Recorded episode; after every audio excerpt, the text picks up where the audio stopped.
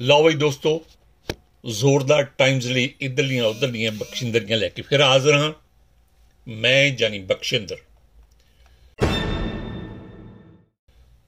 ਦੋ ਕੁ ਸਾਲ ਪਹਿਲਾਂ ਬ੍ਰਿਟਿਸ਼ ਕੋਲੰਬੀਆ ਤੋਂ ਕੈਨੇਡਾ ਦੀ ਰਾਜਧਾਨੀ ਆਟਵਾ ਵਿੱਚ ਰਹਿਣ ਲੱਗ ਪਏ ਪੰਜਾਬੀ ਪੱਤਰਕਾਰ ਗੁਰਲਾਲ ਸਿੰਘ ਨੂੰ ਕੋਈ ਖਬਰ ਨਾ ਲੱਭੀ ਤਾਂ ਉਸਨੇ ਆਪਣੇ ਘਰ 'ਚ ਹੀ ਖਬਰ ਬਣਾ ਲਈ। ਯਾਨੀ ਘਰ ਦੀ ਕੱਢੀ ਹੋਈ ਖਬਰ। ਖਬਰ ਇਹ ਕਿ ਇਸ ਪੱਤਰਕਾਰ ਦੇ 16 ਸਾਲਾ ਪੁੱਤਰ ਜਪ ਗੋਬਿੰਦ ਸਿੰਘ ਨੇ ਇਸੇ ਉਮਰੇ ਸੋਲੋ ਪਾਇਲਟ ਬਣ ਕੇ ਕੈਨੇਡਾ ਵਿੱਚ ਹੀ ਵੱਡੀ ਮੱਲ ਨਹੀਂ ਮਾਰੀ, ਪੰਜਾਬ ਵਿੱਚ ਜ਼ਿਲ੍ਹਾ ਜਲੰਧਰ ਦੇ ਪਿੰਡ ਬੁੱਟਰਾਂ ਦਾ ਨਾਮ ਵੀ ਚਮਕਾ ਦਿੱਤਾ ਹੈ। ਜਪ ਗੋਬਿੰਦ ਸਿੰਘ ਨੇ ਇੱਕ ਹੋਰ ਜੱਗੋਂ 13ਵੀਂ ਇਹ ਕੀਤੀ ਹੈ ਕਿ ਅਜੇ ਉਸ ਦੀ ਉਮਰ ਕੈਨੇਡਾ ਸੂਬੇ ਐਂਟੋਰੀਓ ਵਿੱਚ ਕਾਰ ਚਲਾਉਣ ਦਾ ਲਾਇਸੈਂਸ ਲੈਣ ਦੇ ਯੋਗ ਵੀ ਮਸਾਂ ਹੀ ਹੋਈ ਸੀ ਕਿ ਉਹ ਜਹਾਜ਼ ਉਡਾਉਣ ਲੱਗ ਪਿਆ ਹੈ।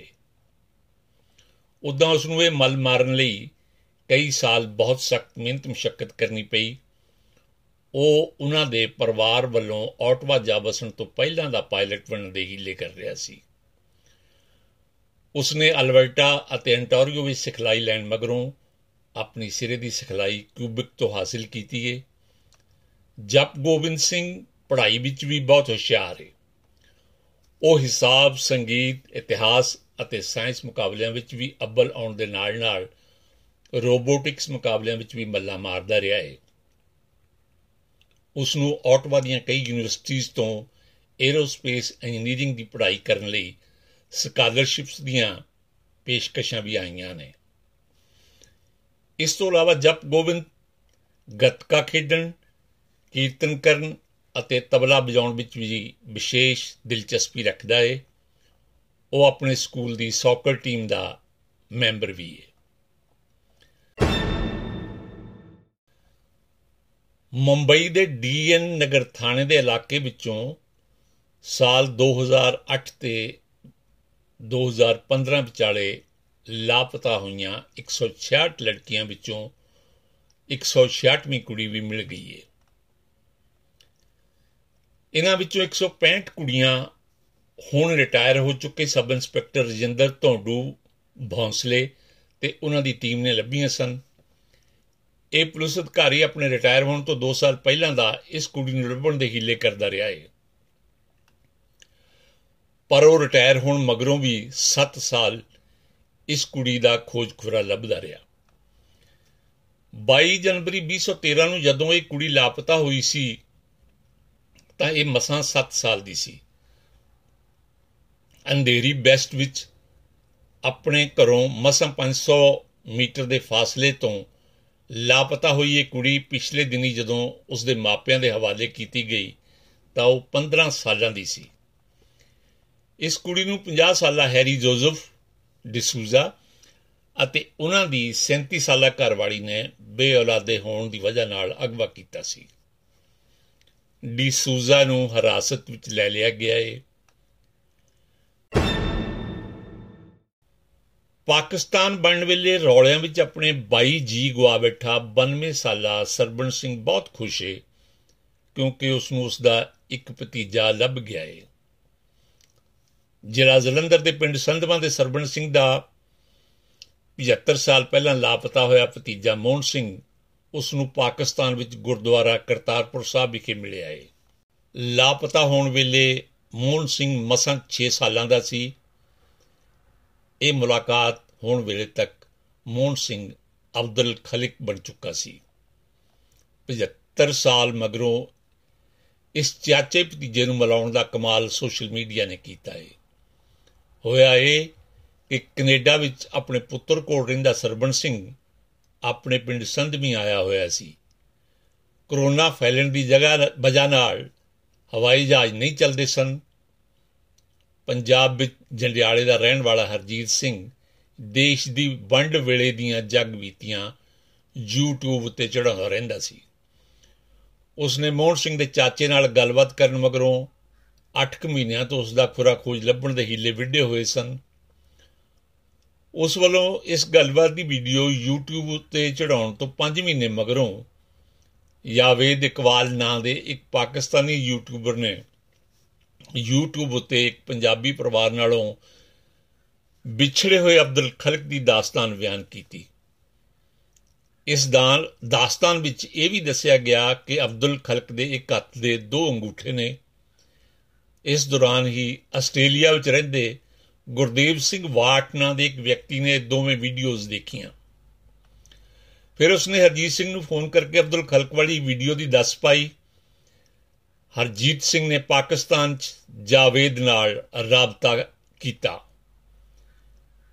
ਇਸ ਤੋਂ ਮਗਰੋਂ ਉਸਨੇ ਸੰਧਵੀ ਜਾ ਕੇ ਵੀਡੀਓ ਕਾਲ ਰਾਹੀਂ ਸਰਬਣ ਸਿੰਘ ਦੀ ਗੱਲ ਜਾਵੇਦ ਤੇ ਅਬਦੁਲ ਖਲਕ ਨਾਲ ਕਰਵਾਈ।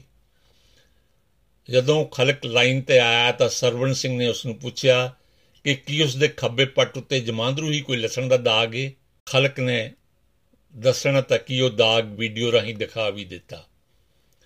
ਫਿਰ ਹਰਜੀਤ ਅਤੇ ਜਾਵੇਦ ਨੇ ਉਹਨਾਂ ਚਾਚੇ ਭਤੀਜੇ ਨੂੰ ਕਰਤਾਰਪੁਰ ਸਾਹਿਬ ਦੇ ਗੁਰਦੁਆਰਾ ਸਾਹਿਬ ਵਿੱਚ ਆਪਸ ਵਿੱਚ ਮਿਲਾ ਦਿੱਤਾ। ਰਾਜੂ ਸ਼੍ਰੀਵਾਸਤਵ ਇਸ ਵੇਲੇ ਦਿੱਲੀ ਦੇ ਏਮਜ਼ ਹਸਪਤਾਲ ਵਿੱਚ ਜ਼ਿੰਦਗੀ ਤੇ ਮੌਤ ਵਿਚਾਲੇ ਲਟਕਿਆ ਹੋਇਆ ਹੈ। ਕਹਿੰਦੇ ਨੇ ਇਸ ਵਿਚਾਰੇ ਨੂੰ ਵੈਂਟੀਲੇਟਰ ਰਾਹੀਂ ਸਾਹ ਦਵਾਏ ਜਾ ਰਹੇ ਨੇ। ਇਹ ਵੀ ਦੱਸਿਆ ਜਾਂਦਾ ਹੈ ਕਿ ਉਹ 10 ਅਗਸਤ ਨੂੰ ਜਿਮ ਵਿੱਚ ਵਰਜਿਸ਼ ਕਰ ਰਿਹਾ ਸੀ ਕਿ ਉੱਥੇ ਹੀ ਉਸ ਨੂੰ ਦਿਲ ਦਾ ਦੌਰਾ ਪੈ ਗਿਆ। ਉਸ ਨੂੰ ਤੁਰੰਤ ਹੀ ਹਸਪਤਾਲ ਲਿਜਾਇਆ ਗਿਆ। ਜ਼ਿੰਦਗੀ ਦੇ ਲਤੀਫੇ ਵੀ ਅਜੀਬ ਨੇ। ਉਹ ਜਿਮ ਵਿੱਚ ਕਸਰਤ ਕਰਨ ਗਿਆ। ਘਰ ਮੁੰਨ ਦੀ ਥਾਂ ਹਸਪਤਾਲ ਕੱਲ ਦਿੱਤਾ। ਸਾਨੂੰ ਰਾਜੂ ਸ਼੍ਰੀਵਾਸਤਵ ਦੀ ਸਲਾਮਤੀ ਲਈ ਦੁਆਵਾਂ ਕਰਨੀਆਂ ਬਣਦੀਆਂ ਨੇ। ਆਪਣਾ ਭਾਰਤ ਜਿੰਨਾ ਮਰਜ਼ੀ ਤਰੱਕੀ ਕਰ ਜਾਵੇ ਪਰ ਰਹੇਗਾ ਇਹ ਅਜੂਬਾ ਹੀ। ਪਿਛਲੇ ਦਿਨੀ ਦਿੱਲੀ ਵਿੱਚ ਚਲਦੀ ਮੈਟਰੋ ਟ੍ਰੇਨ ਦੇ ਇੱਕ ਡੱਬੇ ਵਿੱਚ ਔਰਤਾਂ ਲਈ ਰਾਖਵੀਆਂ ਸੀਟਾਂ ਤੋਂ ਉੱਪਰ ਇੱਕ ਫਰੇਮ ਵਿੱਚ ਨਿਰੋਧ ਦਾ ਇਸ਼ਤਿਹਾਰ ਜੜਾ ਕੇ ਲਾਇਆ ਹੋਇਆ ਸੀ। ਫੇਰ ਕੀ? ਹੰਗਾਮਾ ਹੋ ਗਿਆ। ਕਿਸੇ ਨੇ ਇਸ ਇਸ਼ਤਿਹਾਰ ਦੀ ਫੋਟੋ ਖਿੱਚ ਕੇ ਸੋਸ਼ਲ ਮੀਡੀਆ ਉੱਤੇ ਚੜਾ ਦਿੱਤੀ। ਕਿਸੇ ਨੇ ਟਵਿੱਟਰ ਰਾਹੀਂ ਦਿੱਲੀ ਮੈਟਰੋ ਨੂੰ ਧਰ ਲਿਆ।